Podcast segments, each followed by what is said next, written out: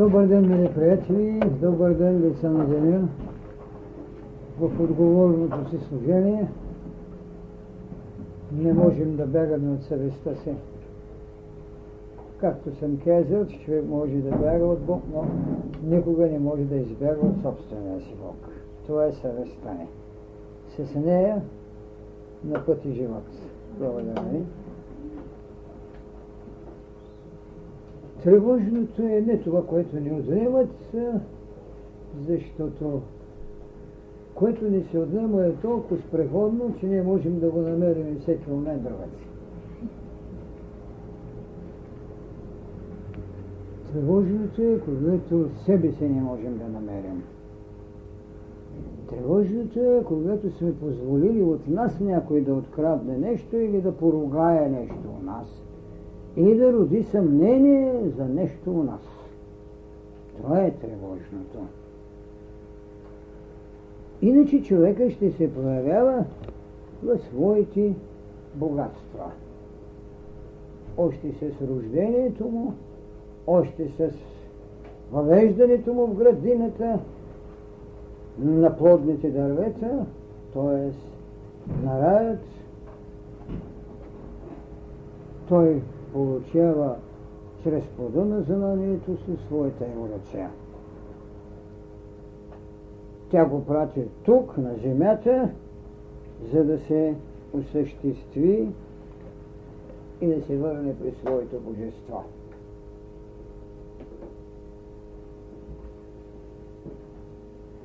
Така, какво е било предписанието за неговото развитие, че някой го нарекоха страдание, други мъка, четвърти болка, всеки го е надмогвал. И както знаете, колкото и да е била силна болката, колкото и да е била скръпта му голяма, той е оцелявал, отива да при своя отец, връщал се, и ето го и сега. Сменяли много свои ултари, възправени срещу мировият ултар и побеждавали. Голямото у нас в човека е, че в идеята за себе си се е възправил срещу това, което нарекох мировият или идейният ултар, оракулът, храмът,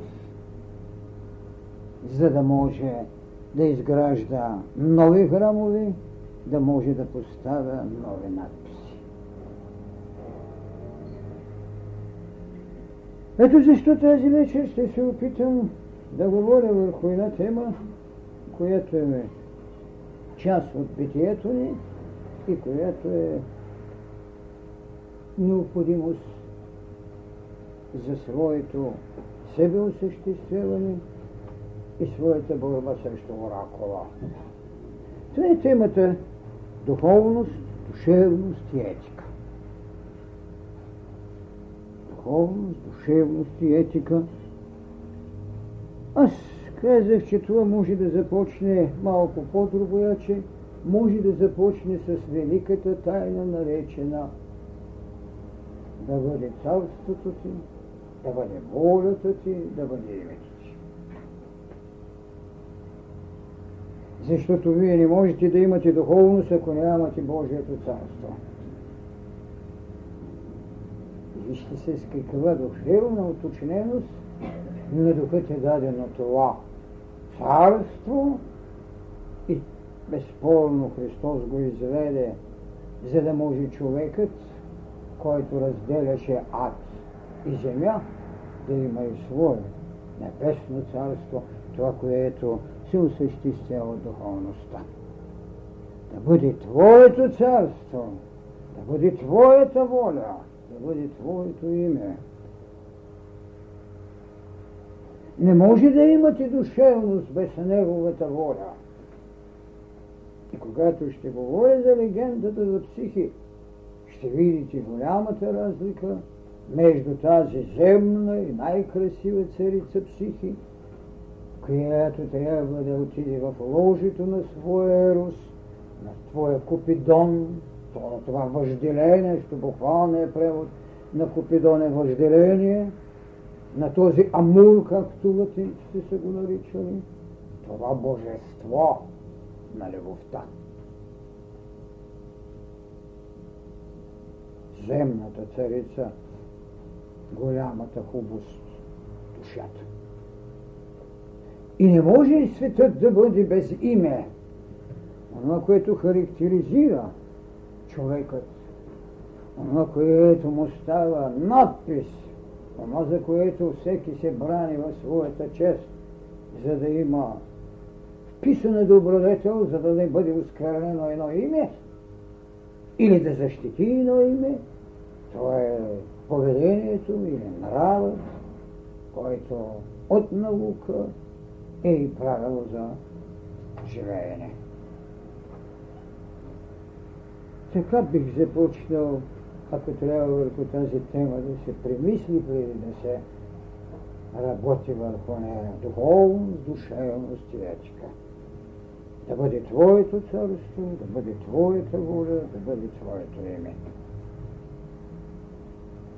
И най-скръбното е, когато някой безцеремонно иска да оскърби царството на някого, за да покаже себичността си. И аз във всеки Данелия го виждам, когато в посегателство, че своите къси ръце не едно прозрение от размерите на една крачка, се говори за небесните царства, когато с една първична воля за самосъхранение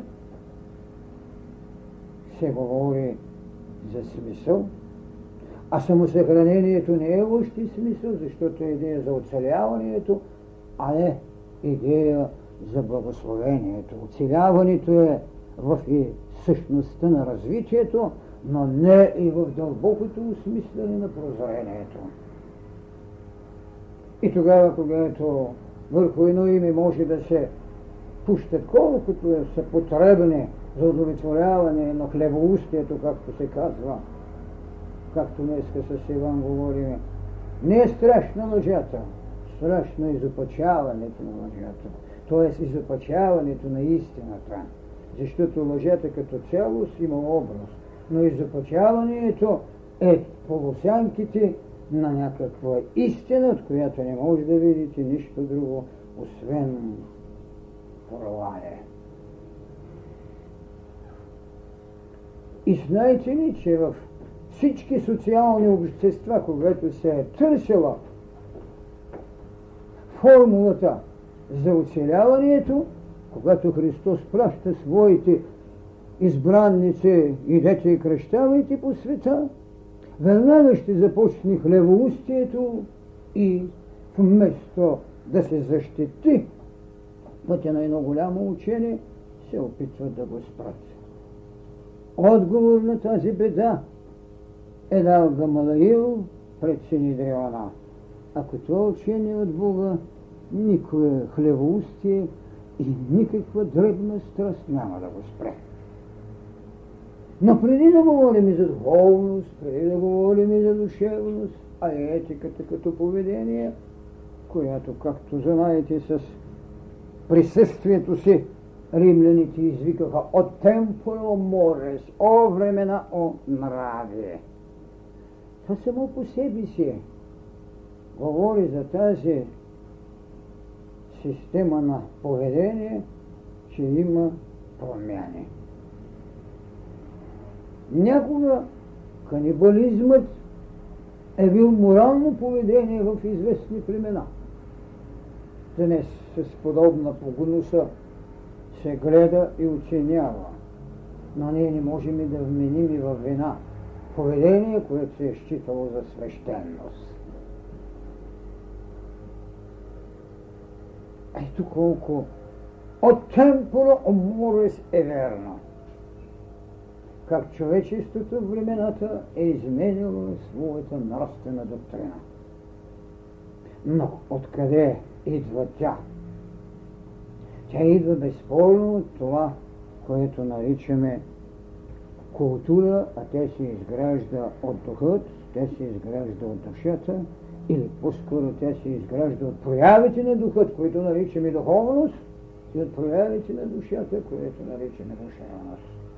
Така че преди да имаме духовност и душевност, ние имаме дух и душа като съществителни, не само в изречението на изговора, а като същност, като субстанции, като имагинерни или иманентни, като трансцендентални или като фактически, но те са. И без тях човечеството не е могло да живее. Доколко духовността е давала своя благослов и е изливала своята благодат на душата и душевността, за да могат известни прояви да сътрудничат на еволюцията, да може човекът в своето възприемане на Бога да става все по-същностен и все по-цялостен. Духовността е зрелостта на душата, проявяваща я. Душата е която е давала рамката на добродетелта, чрез която взаимността е изграждала живот. И ето защо в един тотемен свят или в един далечен свят началото човекът да бъде жертва се е считало за твърде морално. Разбира се, началото на кръвното отмъщение е било една най-достойните и смели прояви на човека. Христос с един израз го опровърга.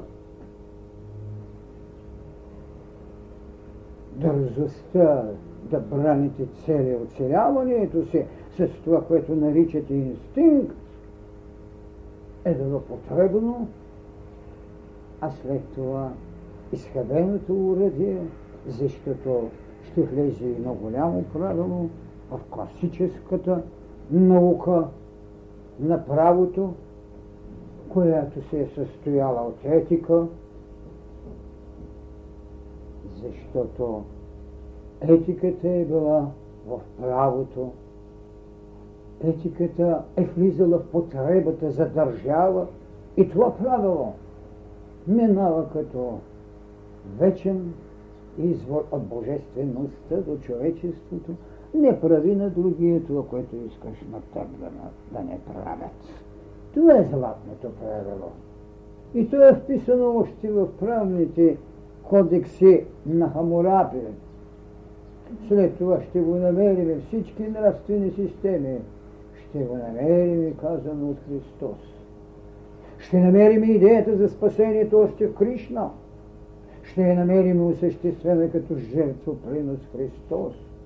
Ще намерим идеята за едно разпятие в лицето на Кришна и ще го намерим реално съществено в кръстния път си разпятието на Христос, само че какво? Осветено във Възкресение.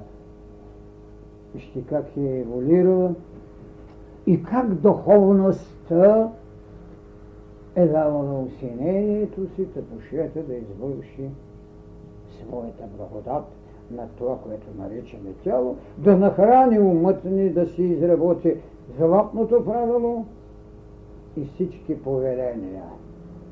Защото в древността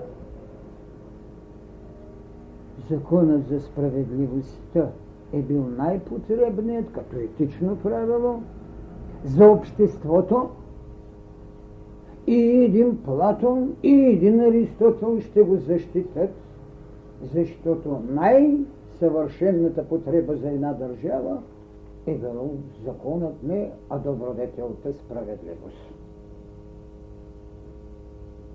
Така, етиката ще бъде свързана с това, което наричаме душата в своята жизнена земна пътека и изградената социална общност и нейната защита.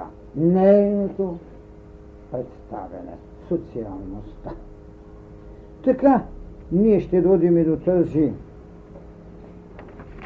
легенда за психи, за да видим колко реално легендите, за които твърдиме, че са съхранители на тайни, от които само трябва да свалим дреката на алегорията. Както ви казах, психия дъщеря на земен цар, една от трети му дъщери, най-хубавата, безспорно, защото гръцката легенда не можеше да роди друго. Тя, гръцката култура, бе култура на красотата и на въображението, ако си спомняте в история на религиите, когато характеризирах какво е давала митологията. Икар, блянът на Икар и красотата, изписана в изкуство, литература и философия. Именно тази Ипси е красивата девойка, която е събрала очите на човекът и така ултара на Афродита е останал празен пред образът и незиданият, разбира се незиданият, защото тя е земна хубавица, тя е която е на земята и която е смъртна, земната царица, тя става повод Афродита да бъде разгневена, да търси да да отмъсти, да я примахне. Коя Афродита обаче? Любовта като поведение, Афродита от пяната, но не е Русът, не е Амурът, не Купидонът, което са идеята за божествената любов. Не този Платонов ерос. Така в тази борба Афродита праща Ерос да унищожи психи. Той я вижда и се влюбва в нея. От една се е в своя дворец. И така започва живота между душата и между духът. Това е блаженството, но има условности, кога духът може да става, да дава своята благодат и душата да става все по-богата и все по-щедра, когато през денят ще бъде в царството на своето земно пребиваване. Условието е едно. Условието е психи да не си позволи да види лицето на Ероса, на Купидон.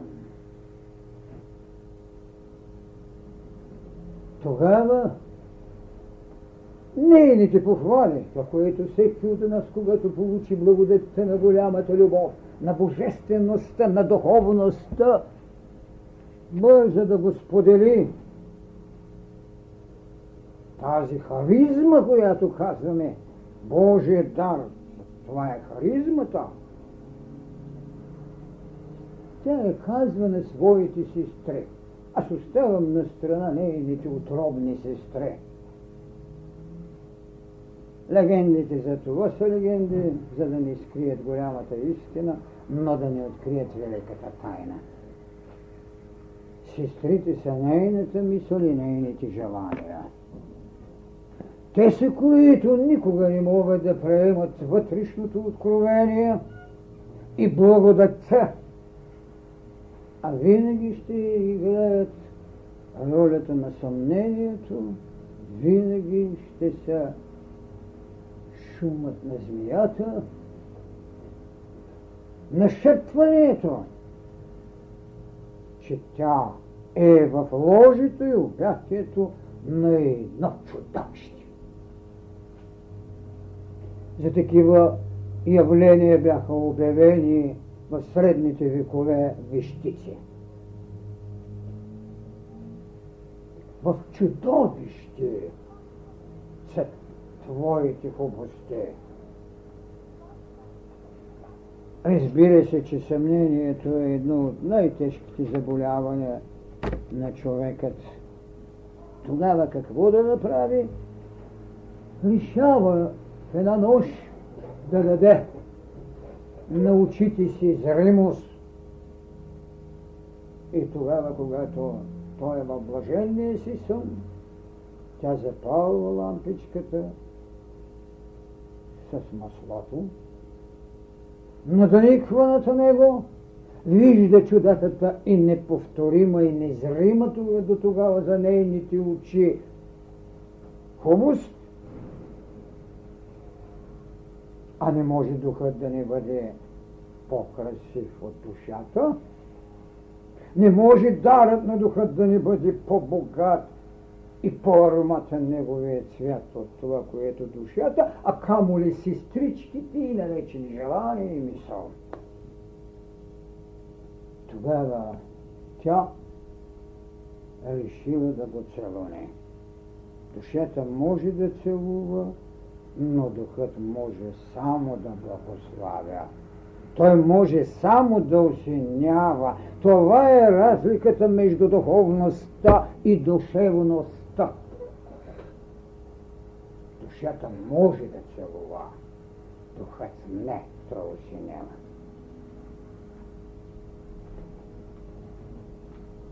И ето защо, когато се навежда да го целуне, една капка от кандилцето капва на неговото рамо, логично е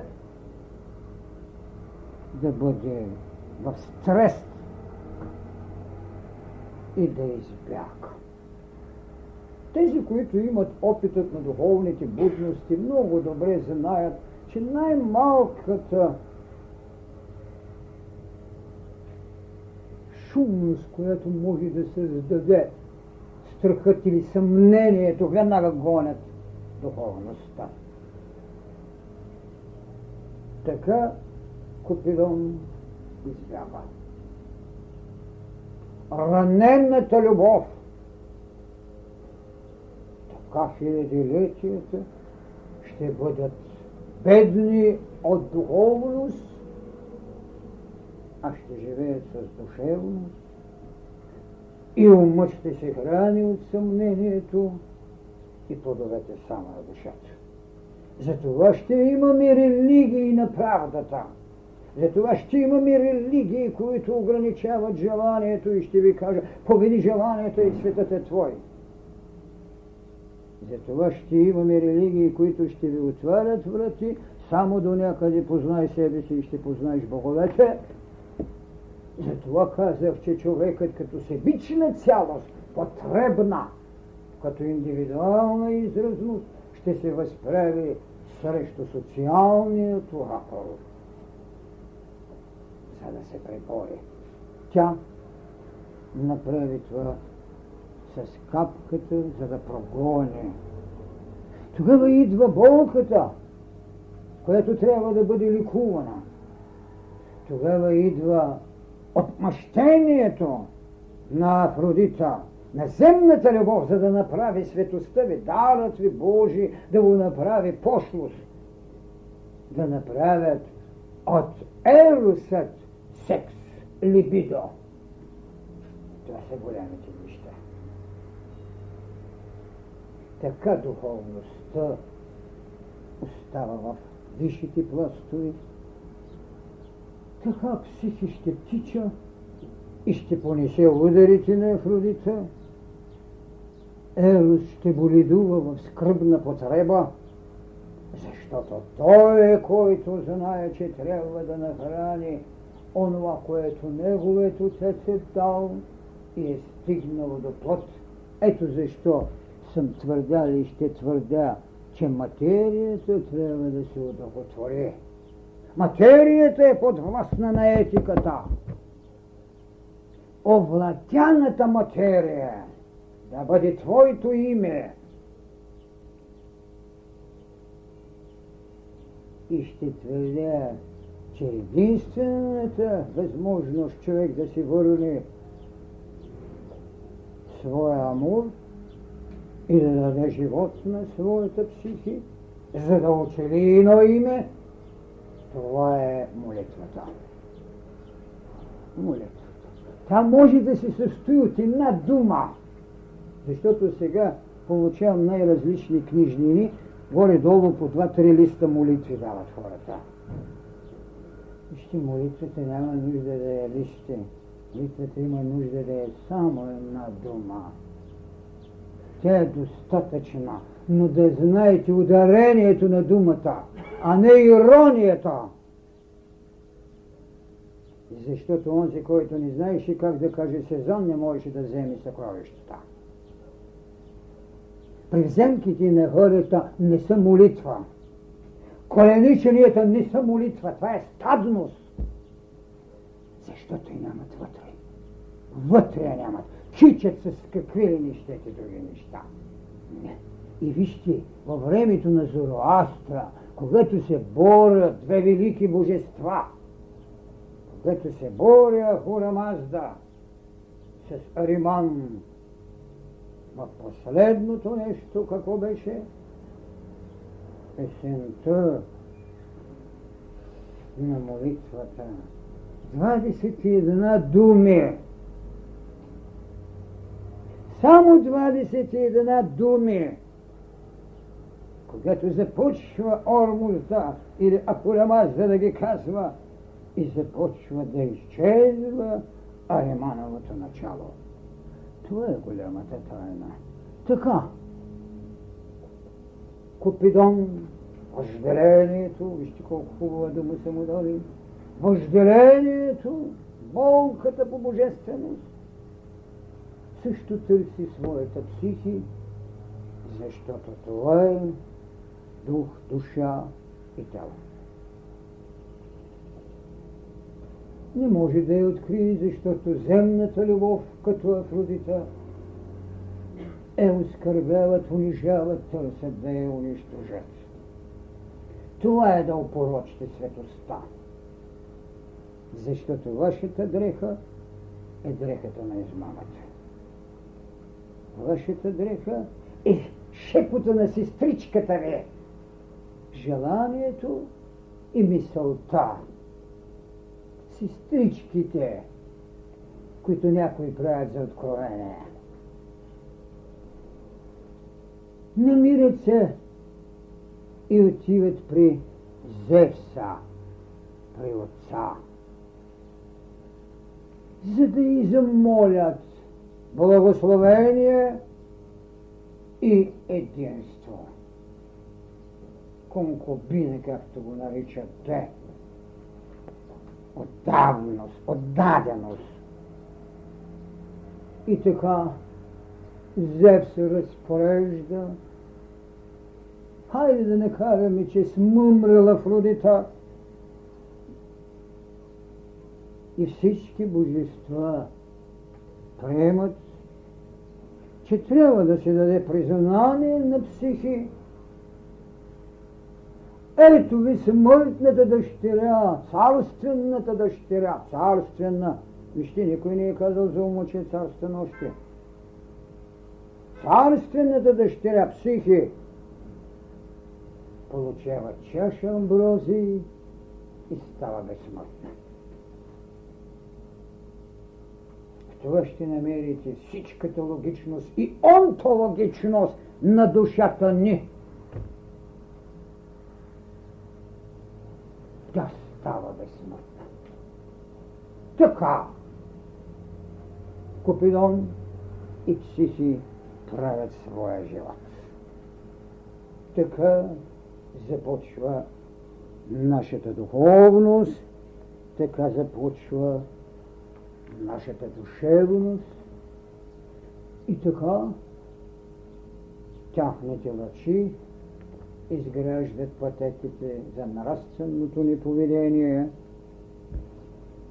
Ето защо в различните религии на духът винаги ще се дава безсмъртие, на духът винаги ще се дава жизненото дихание, оплождащото.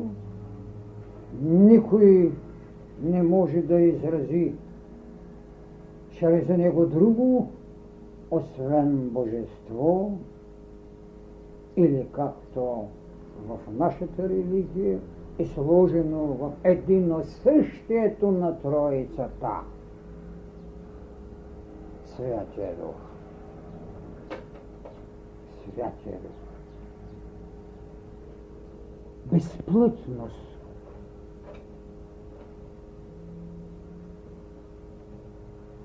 Дар Божий. Така, този дар Божия, който ще каже Фиет Локс, да бъде светлина. А диханието ще удохотвори материята и тогава той ще каже да се сътвори жива душа. Следователно тези две субстанции започва това, което е изведено като живот или на граматически прилагателните духовност и душевност, да изграждаме своя живот.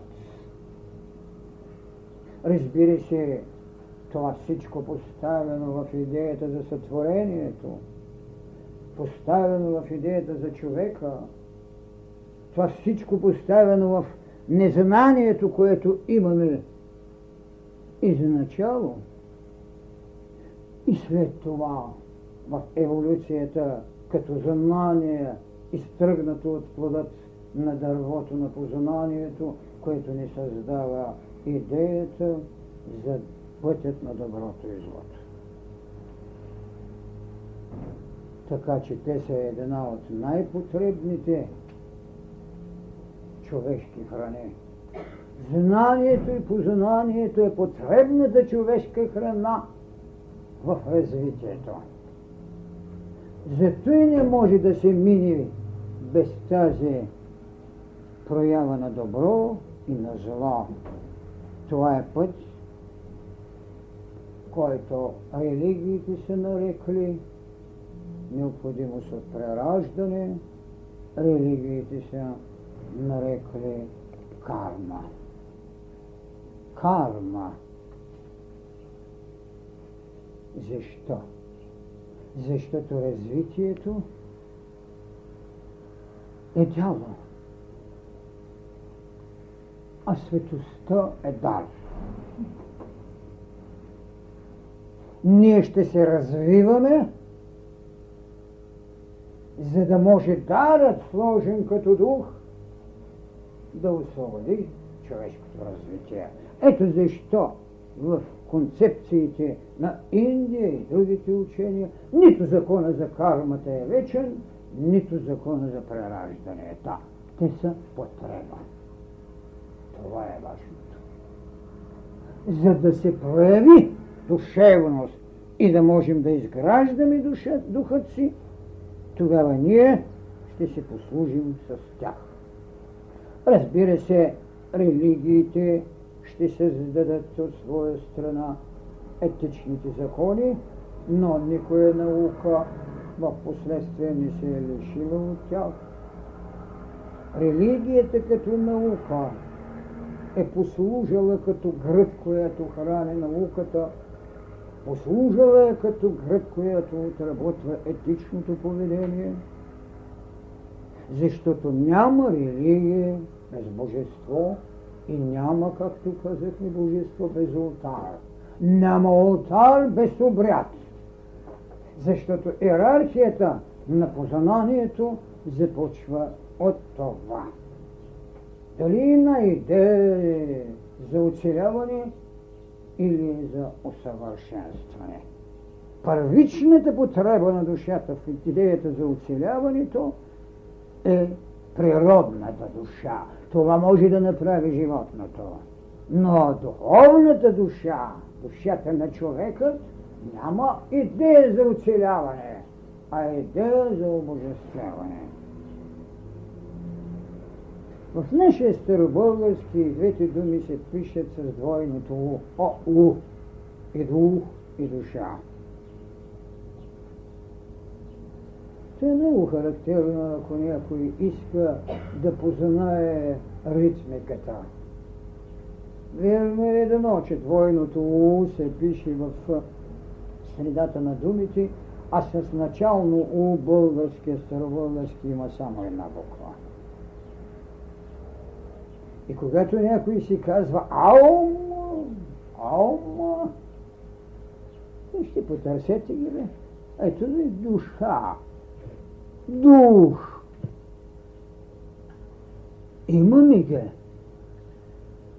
И еровите не са служили да подпират думата да не падне. Не.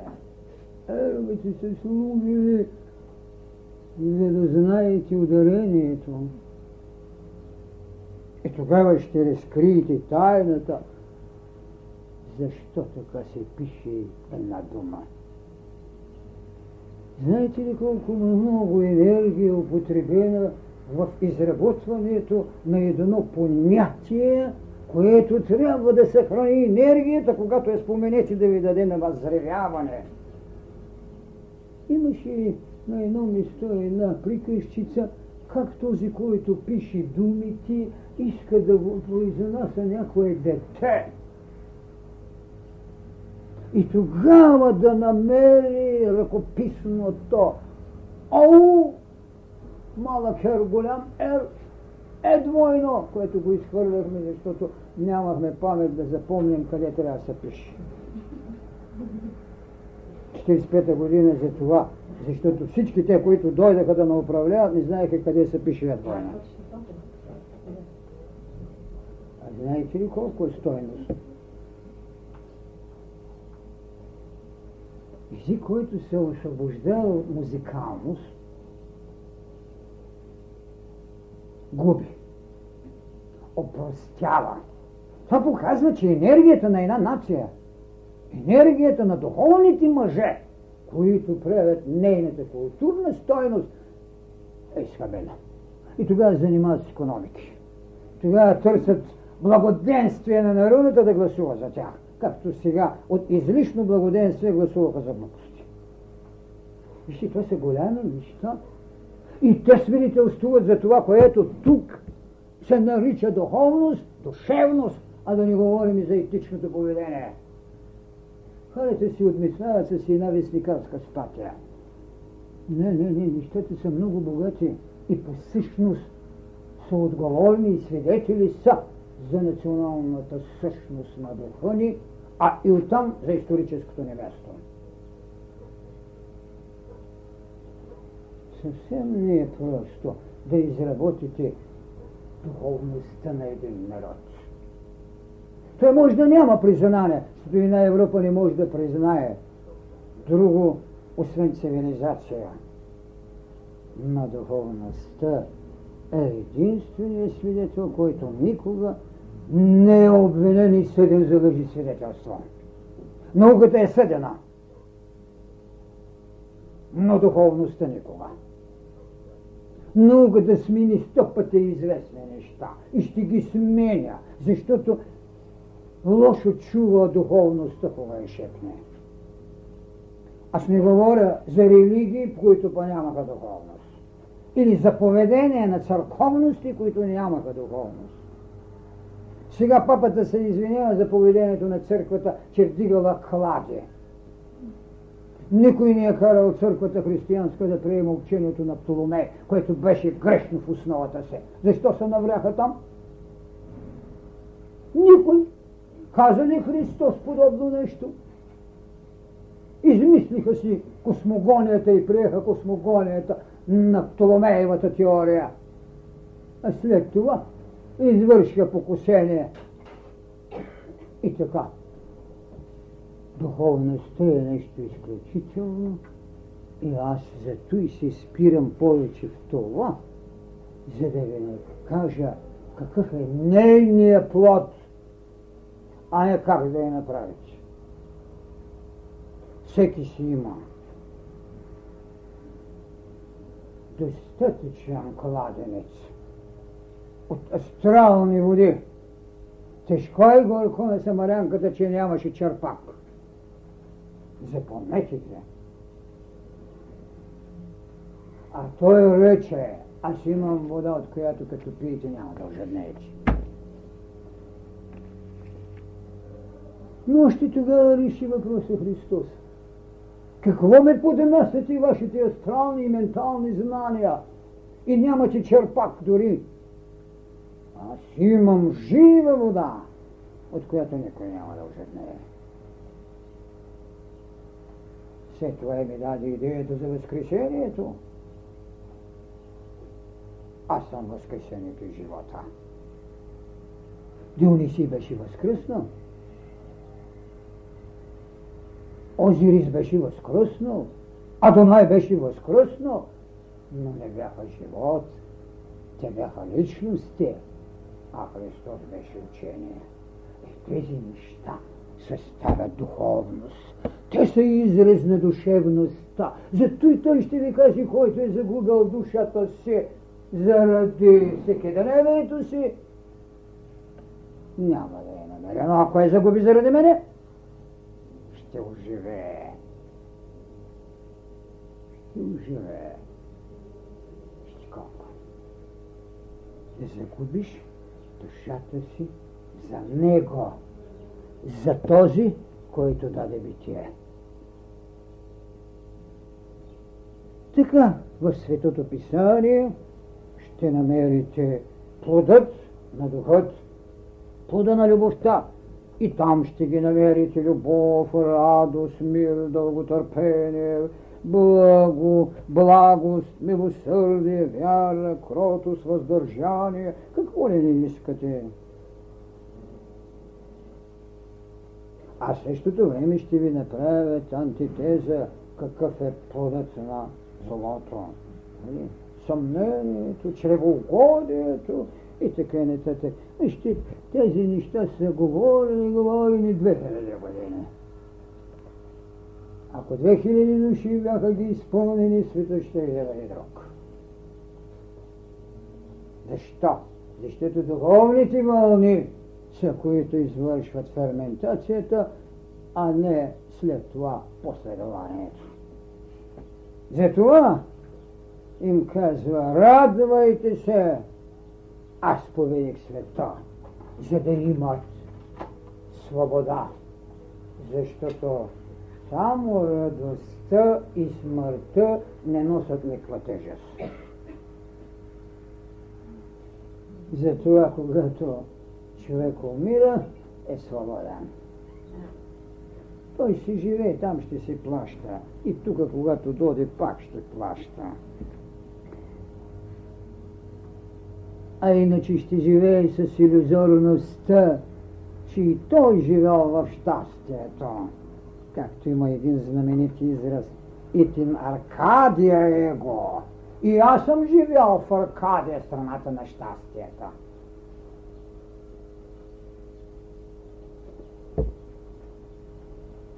Нашият народ има една много простичка. Не колко си живял, а как си живял.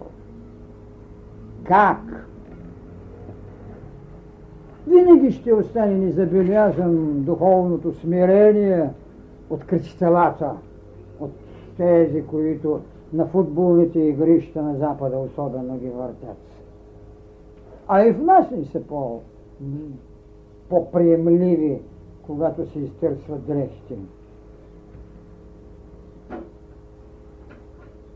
А смирението на един светила Люски, който веднага ще бъде упрекнат, че е бягал от живота. Човек винаги може да отиде в собствената си пещера, за да не даде в устата на хлебоустието упрек – и да бъде в целия живот в своята пещера. Така че дара на величието, което ще ви го донесе един цар Петър, е най-доброто свидетелство.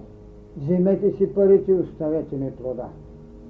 С парите направете воинство, което да ви брани от Византия. А плодът не е достатъчен.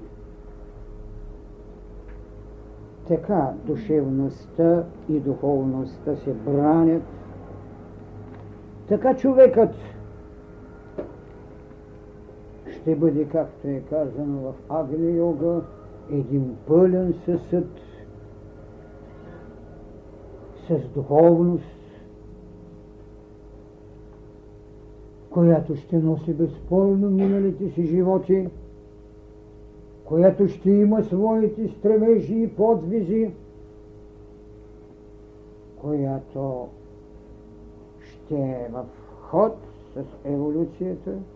И си спомняте, когато съм казал една мисъл, по-добре капка в океана на еволюцията, отколкото роса на личния ви цвят. Капка!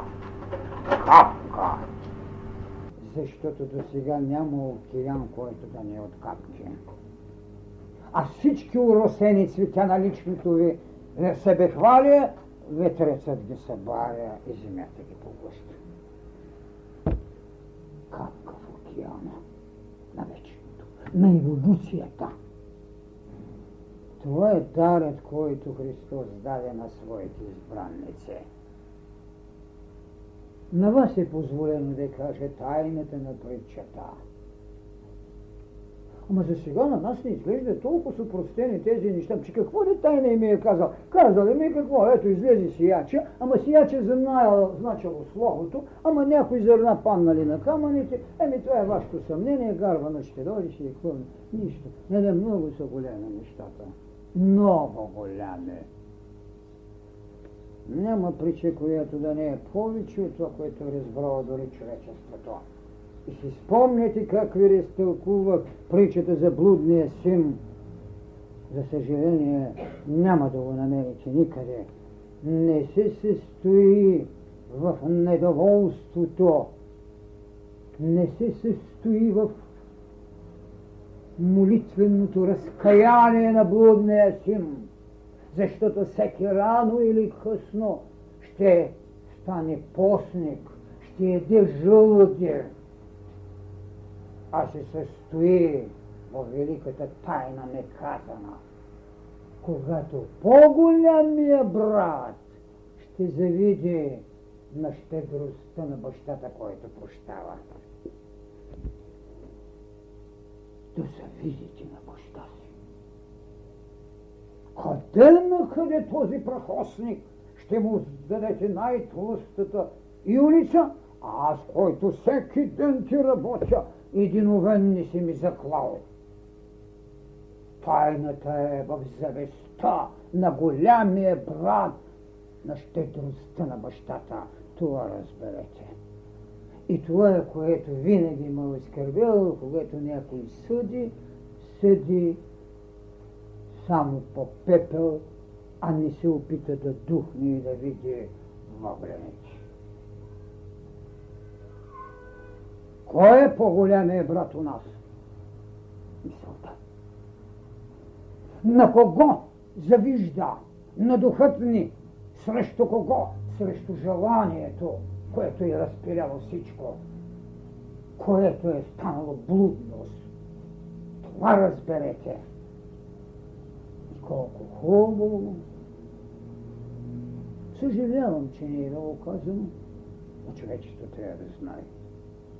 Да освободим по-големия брат от завист за нашия дух. За да може щедростта на отца да доведе блудника до съвършенството, а пощете на мисълта. И за това ще ви кажа, що говорите, казва, за обич към Бога, а брат се не обичате, който е до вас. Мисълта ни не обича желанието си. Това е трагедия. Ето ви духовността, която трябва да даде на душата ни. Закона за етиката. Не завиждай. Жертвай се. За да може светът да направи мрачената крачица в еволюцията. Ако ние не можем да носим тежестта пет или десет пъти повече, отколкото трябва, ние не можем да свършим работата на една мравка. Тя носи 50 пъти по 50 по-голямо тегло от собственото си тяло, от собствената си тежест. Какво говори? Говори за енергии, а ние не сме се опитвали да ги упражним. И тогава ще разберете защо правя този преврат в Сизифа. Не е наказанието му, не е страданието му, липсата на учение. А какво е значи да ви е липса учение? Това значи да се осъзнаете като дух и като душа, че нищо не може да ви победи. Нозете ви могат да бъдат уморени, ръцете ви изтощени, но духът ще качва камъкът, ще имате прераждане, ще носите кармичния камък и накрая ще го хвърляте. Това е голямото. Това е душевност, това е духовност.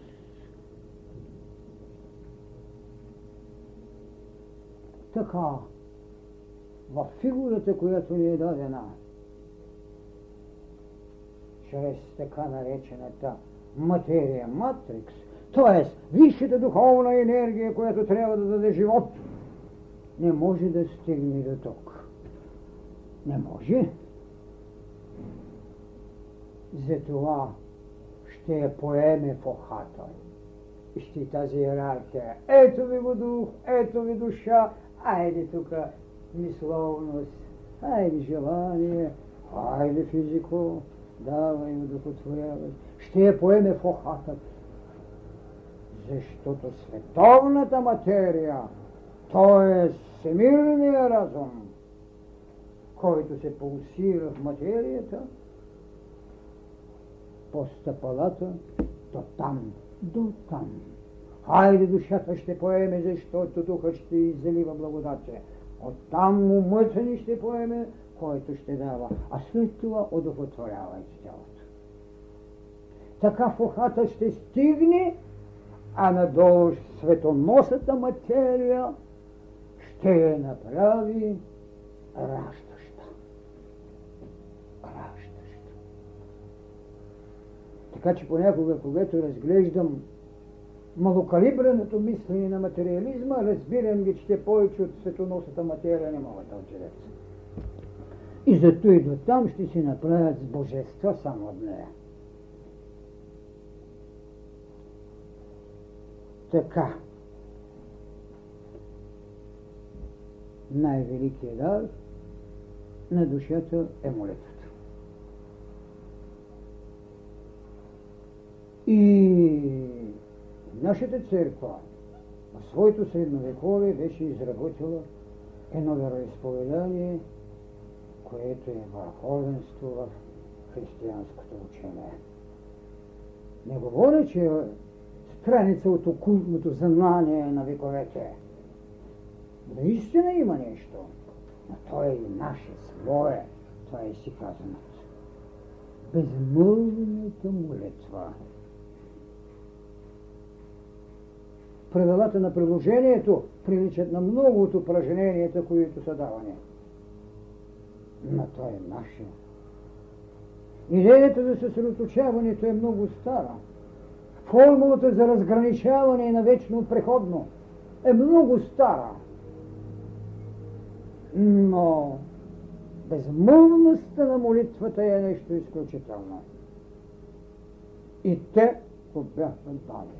И те го бяха преложили. Нашите исикасти. Ето защо в този народ е имало нещо повече от благодатта на блаженствата. Е имало нещо повече от таволската светлина, защото те е дадаха. Те и сихастите свидетелствуват за наличието на таволската светлина. А там на Тавор се явиха триличности. Христос, придружаван от тримата си ученика, и в засенения облак Евангелието ви говори за Моисей и за Илия. Аз не приемам тази теза. Там бяха Хермес и Кришна. Защото нито Илия е бил божество, нито Моисей. Но Хермес и Кришна – един е баща на религиите и боговете, другият е първият разпнат и първият изкупител. Това бяха трите в едно. Разбира се, това ще стане клада, това не ме интересува. Аз искам да знаете кореспонденцията на вековете в идеята за духовност която слезе в знанието на учениците като душевност. Те не бяха усинени с духът още. Затова след това ще им даде осенението. И то ще го даде така, както съм ви казал. Хайде 12 тук, ето ви благословението на Светия Дух. Не! Всеки от вас има иерархия и поносимост.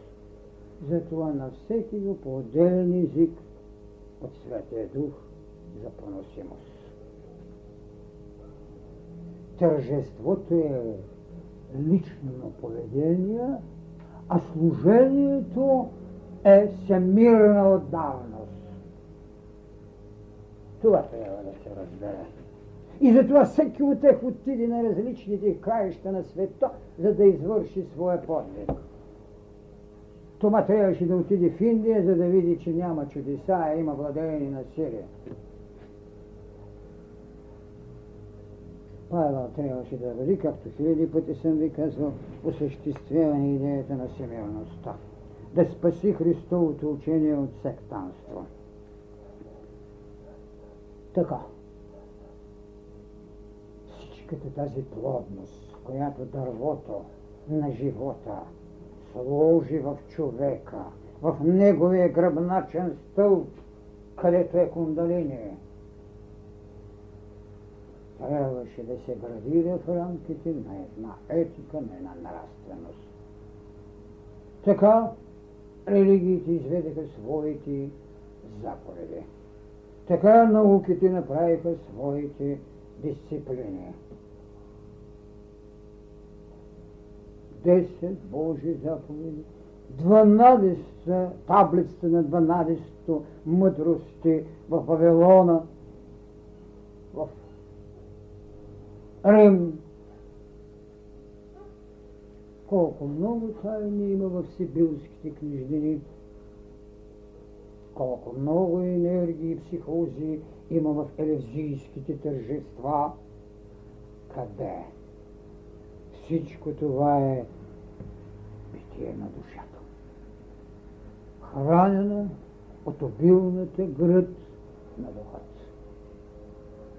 Тя трябваше да отработи за поведението на тялото, за ума и за желанията му. Етиката. И създаването на нови учения тя е изграждала и нови изисквания законите се смениха, нравствените оценки метаморфозираха, човекът се развива. Разбира се, упрекът винаги ще бъде, за вчера даже като пътувах, па, ама човекът е станал по-лош. Станал е по-лош, защото оценката ни за по-добро е по-висока. За това е станало. Сега, когато го преценяваме,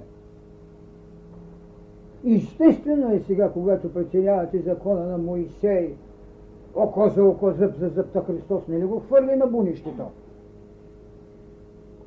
Когато ви отрече кръвната връзка, не ли ги хвърли на бунището? Но не отрече майка си. Отрече вечната превързаност на човека. Земната му превързаност. Свобода в духът, защото той каза ето, Йоан крещева с вода, ще дойде онзи, който ще ви крещава с огън и дух святи. Така за етиката като дисциплина ще я намерим още от най-древно време, мотивирана под различни предложения. Както ви казах, тя ще дели своето братство с идеята за държавата. Такава ще бъде аритологията на един Аристотел. В подобна светлина ще видим ценностите и добродетелите на Платон. Аристотел ще ви остави наименование на тази наука. Той е пръв, който в историята на културата ще прави наука, дисциплина с методология, наречена аритология или етика. Нрав. Нрав.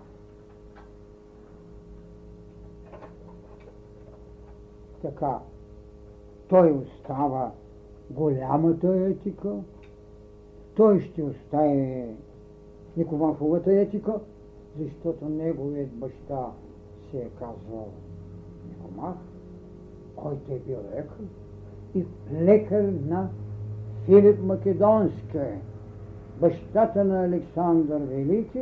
Оттам Аристотел ще стане учител на Александър Велики. Е, разбира се, че Александър във величието ще каже, ако не бях Александър Велики, бих искал да бъда Аристотел. Аз чудно ми е дали Аристотел би казал, ако не бях Аристотел, щях да стана Александър Велики, но всеки в своето си, защото вие знаете, когато разглеждах седемте лъча, всеки е потребен там, за да даде върховенство. Защото един, едно величие на Александър до такава степен е пренебрегнато от един Диоген пък. Знаете, Диоген в бъчвата и какво? Отива Александър и му запречва слънцето. А Диоген му казва, не ми отнема това, което не можеш да ми дадеш. Значи не си слънце. Диоген също, т.е. Александър също в мицологията го има и за Диоген. Ако не бил Александър, ще да стане Диоген. Едва ли би влезъл в бъчва един човек, който имаше мировознание в душевността си и стигна до Инд. Бъчвата ще му е тясна. Ще. Всеки лъч си има своето. И на бъчва можеше да удовлетвори един диоген, защото си нов енер 40 човек. Аз на този анекдот гледам с доста списмех, защото казах така, ако той беше намерил човека в себе си, нямаше нужда да го търси вън. Когато един пилат чрез своята съпруга видя в лицето на Христос и зарече най- голямата мисъл в световната история. Се хомо, ето човек. Това е голямата. А Диоген си ги търси.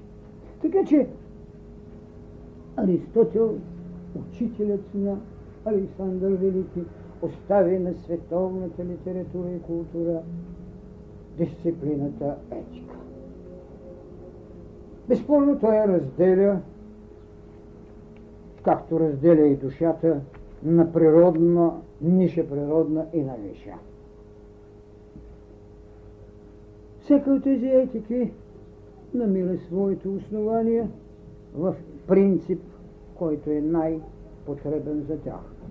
Платон ще нарече за велико етично нещо справедливостта.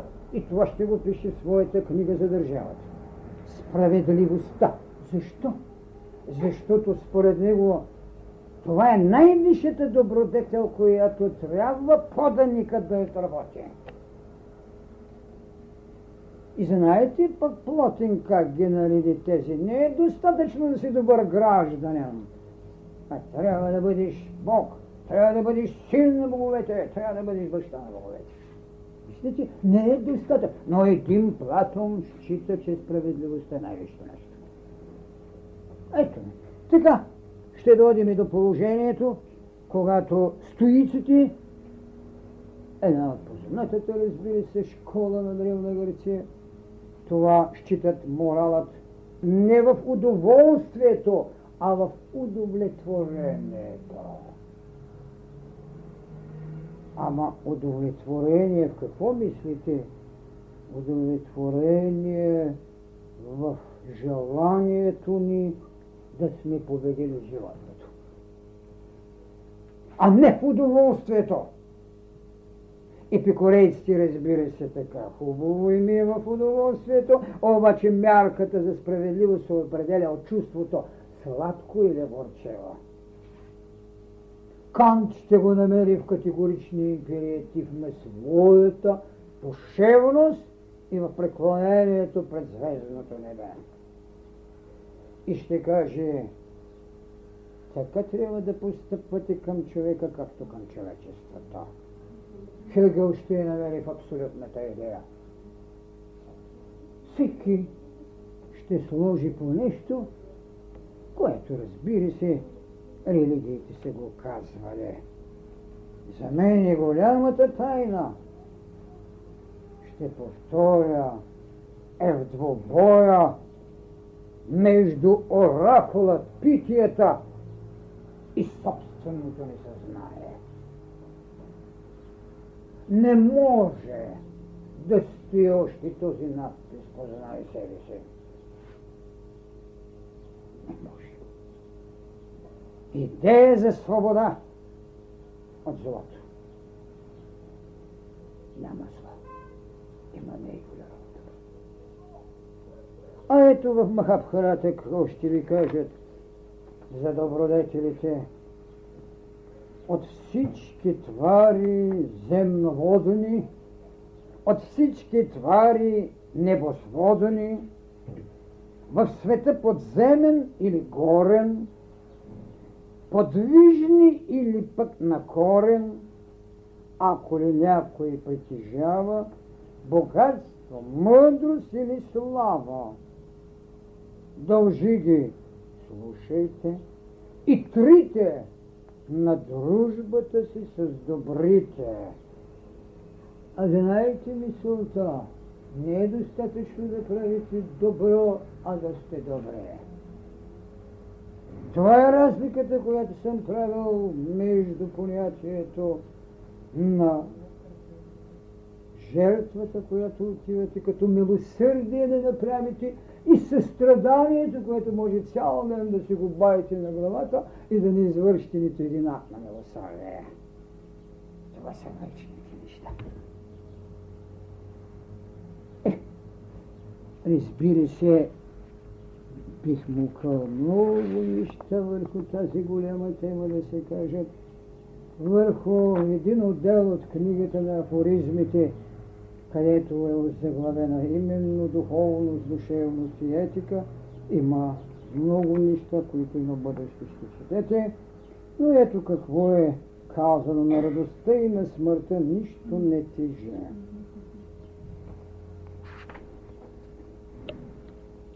Когато обичате другия като себе си, той не ви е враг. Хайде да сменим образът, обичайте врагът си. Когато обичате другия като себе си,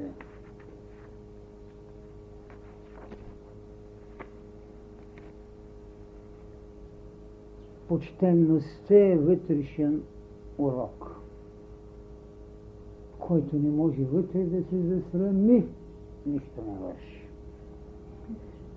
Всяка душа е една Богородица, когато е въведена в храма на посвещението, за да изведе духа.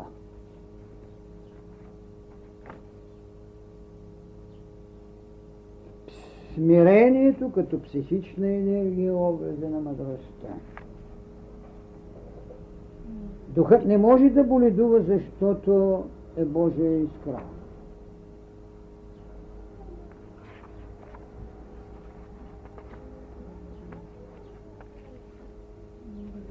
И да завършим. Всяка възраст има своя нужда, но духът и душата нямат възраст. Благодаря.